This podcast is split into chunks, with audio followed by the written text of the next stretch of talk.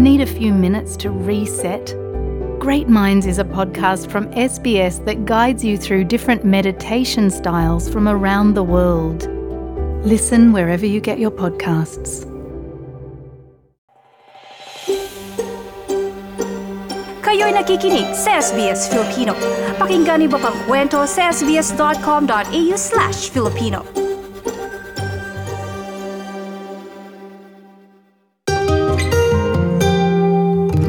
Alam niyo po ba na maraming mga kababayan natin ang nakaabang na sa pagbubukas ng Australia ngayong 21 ng Pebrero? Naku, excited na kayo, no? At ang tanong ng bayan ay patungkol lahat sa kung paano nga ba maaaprobahan at hindi madedenay ang tourist visa. At upang sagutin ang mga tanong na yan, nasa ating linya ng telepono ang Registered Migration Agent na si Miss M. Tanag. Kamusta, Miss M? Hi, mabuti. Sa mga nais pong magbakasyon sa Australia ngayon, makakapiling na yung mga kamag-anak o kasintahan o mga minamahal sa buhay o yung gusto lang magbakasyon sa Australia, ang tourist visa nga po ba ang dapat nilang kuhanin? Ang Australia ay merong iba-ibang klase ng visa na available sa mga applicants depende sa kanilang intensyon o rason sa pagpunta sa Australia. Merong prospective marriage visa para sa mga gustong magpakasal, student visa para sa mga gustong mag-aral, working visa para sa mga gustong magtrabaho at marami pang iba-ibang klaseng visa subclasses. Ang Visitor Visa Subclass 600 ay para sa mga aplikante ng intensyon ay mag-travel sa Australia at magstay pansamantala upang bumisita sa kanilang mga pamilya at kaibigan or for tourism activities or any other purposes other than business or medical treatment. At dahil magbubukas na nga, marami na bang nag inquire po, lalo't marami naghihintay for sure, no? Sa inyo po ba, Miss M, marami na po bang nagtatanong? Um, wala nung ini-announce nila sa media na mag-open na ang border sa Febru- February 21, we receive a lot of inquiries na para sa mga gustong mag-apply ng visitor visa. At saka nung panahon kasi ng pandemic, yung mga aplikante na gustong mag-apply ay sinabihan namin na i-hold na lang muna yung application nila kasi hindi rin naman madidesisyonan agad ng department yon. So yung mga aplikante na yon ay ngayon magtutuloy na sila sa kanilang pag-apply. So we're expecting a surge of applicants. Um, ngayon, actually, um, this week alone, we, we already started processing a lot of um, visitor visa applications. Naku, talaga po palang dagsana, no? Sino po ba ang mga eligible na kumuha ng tourist visa? Actually, anyone can apply for a visitor visa or yung tourist visa. Anyone who has the financial capacity and genuine intention to stay in Australia on temporary basis for tourism purposes or to visit family and friends. So lahat sila pwedeng mag-apply, hindi kailangan ng sponsor sa pag-apply ng ordinary visitor visa. Miss M, gano'n naman po katagal ang proseso nito? Ang ang processing time actually um, is case to case basis. Um, minsan ang based on the currently published um, processing time sa website ng immigration, 25% of the applications were processed within 14 days and then 50% within uh, 25 days. 75% naman ay inaabot ng 45 days and, and 90% of applications inaabot ng ilang buwan. Pero ito kasi ay noong COVID time pa. Kumbaga, ngayon na mag-open na ang border, we're expecting na siguro pwedeng abutin ng mga average of one month to three months yung processing time. Kasi marami ring aplikante na nakapending ang- yung application at marami rin yung mga dadagdag na bag- bagong ap- applicants. Kaya maraming cases na ipaprocess ang immigration. Dahil dagsaning aplikasyon, mas dadami at maari talagang mas tumagal ng kaunti. Ano po? Magkano po ba, Miss M, ang visa fee na dapat bayaran? Ang current visa fee for uh, visitor visa is 145 Australian dollars. Ang mga requirements naman po, mga dokumento, ano po yung kailangan nilang ihanda? In applying for a visitor visa, merong iba-ibang mga dokumento na dapat i-present ang applicants. Una yung tinatawag natin mga identity documents to establish the applicant's identity. So doon pumapasok yung mga passport, marriage certificate, birth certificates, and other um, evidences ng change of name. Kailangan din ng aplikante na magpakita ng um, ebidensya na meron silang strong ties sa kanilang home country. So ang mga strong ties na ito yung mga posibleng mag-compel sa kanila na, na bumalik ng ah, Pilipinas. It can be stable job, assets, and family. Kailangan ding mag-present ng aplikante ng mga evidences to prove na sila ay genuine na visitor. Kumbaga yung intention nila. So halimbawa, kung meron na silang mga previous travel sa ibang countries, pwede nilang ipakita yung kanilang mga approved visa o yung mga stamp sa kanilang mga passport. And then, para patunayan kung ano yung plano nilang gawin sa Australia, halimbawa kung sila i-attend ng event or bibisita sa mga kamag-anak, kailangan din lang mag-present ng mga evidences to prove that claim. Another thing is kailangan din nilang magpakita ng evidence na meron silang financial capacity or may access sila to funds para i-finance ang kanilang pag-travel at pag-stay sa Australia. Naku, nabanggit na po ninyo yung funds. Ano? Yan ang tanong ng bayan eh. Magkano po ba ang show money na kailangan? Actually, when it comes to proof of funds, ang kailangan, okay, mas, maha, mas malaking pera, mas okay. Kasi it will show na kaya mo talagang um, i-finance yung iyong travel. Pero importante rin para sa mga aplikante na establish kung paano nila nakuha yung pera na yun. Kasi halimbawa, let us say, meron kang dalawang milyong piso sa iyong account.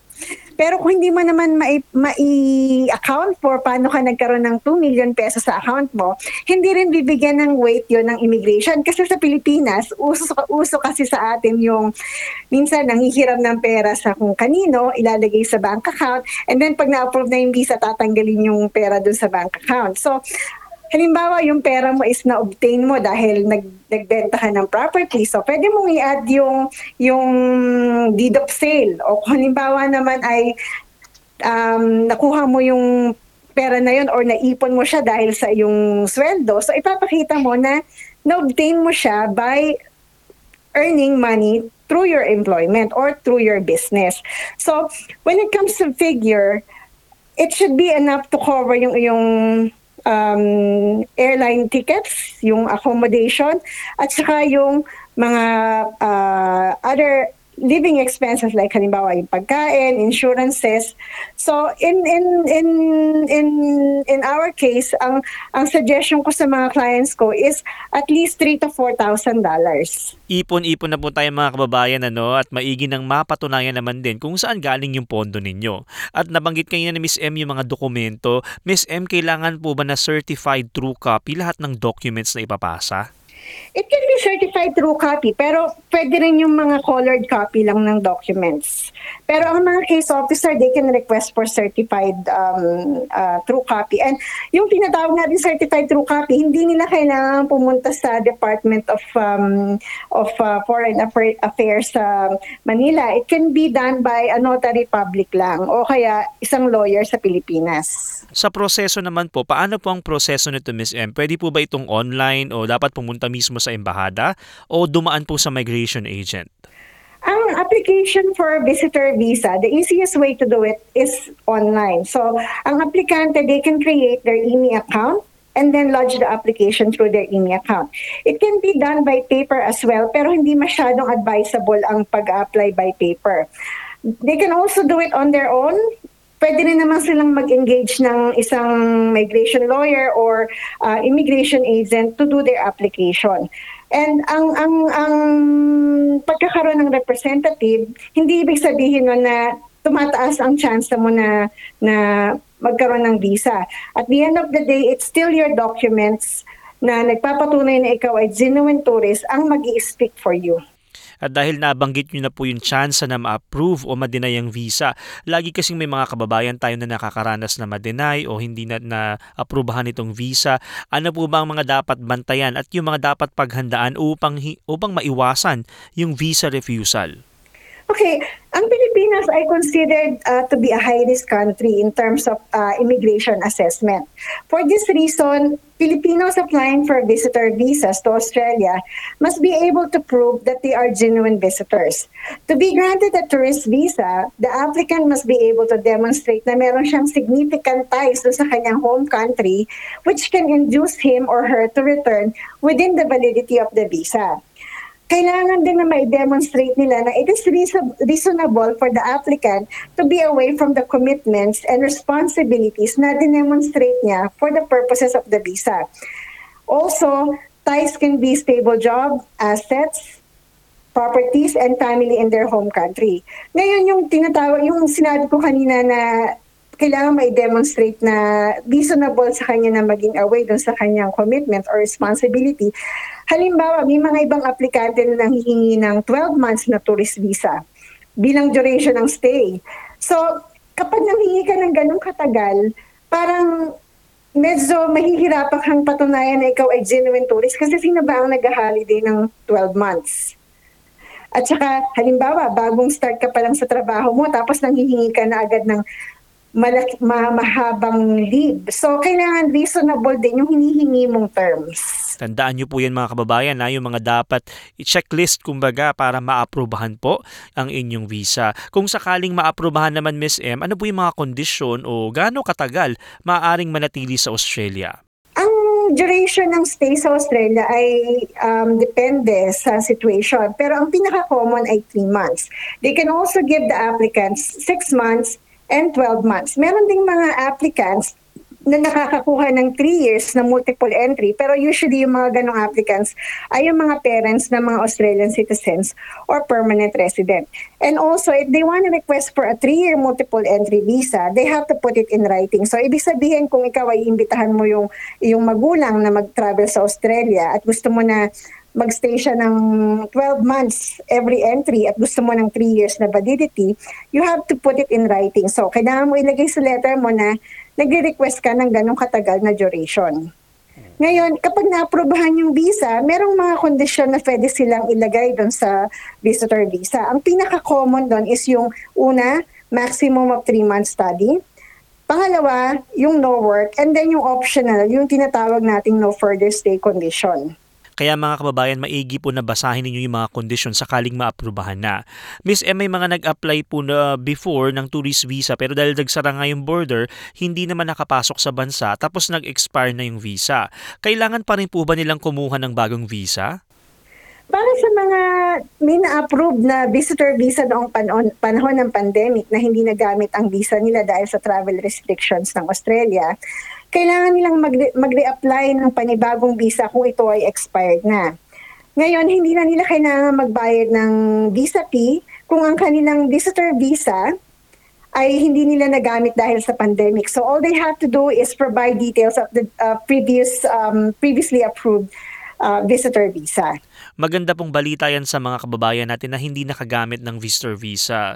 Miss M, panghuli na lamang po mula sa inyo, mga paalala po sa mga kababayan natin na kukuha ng tourist o visitor visa. Okay, it is the duty of the Australian government to protect to protect its uh, country and people.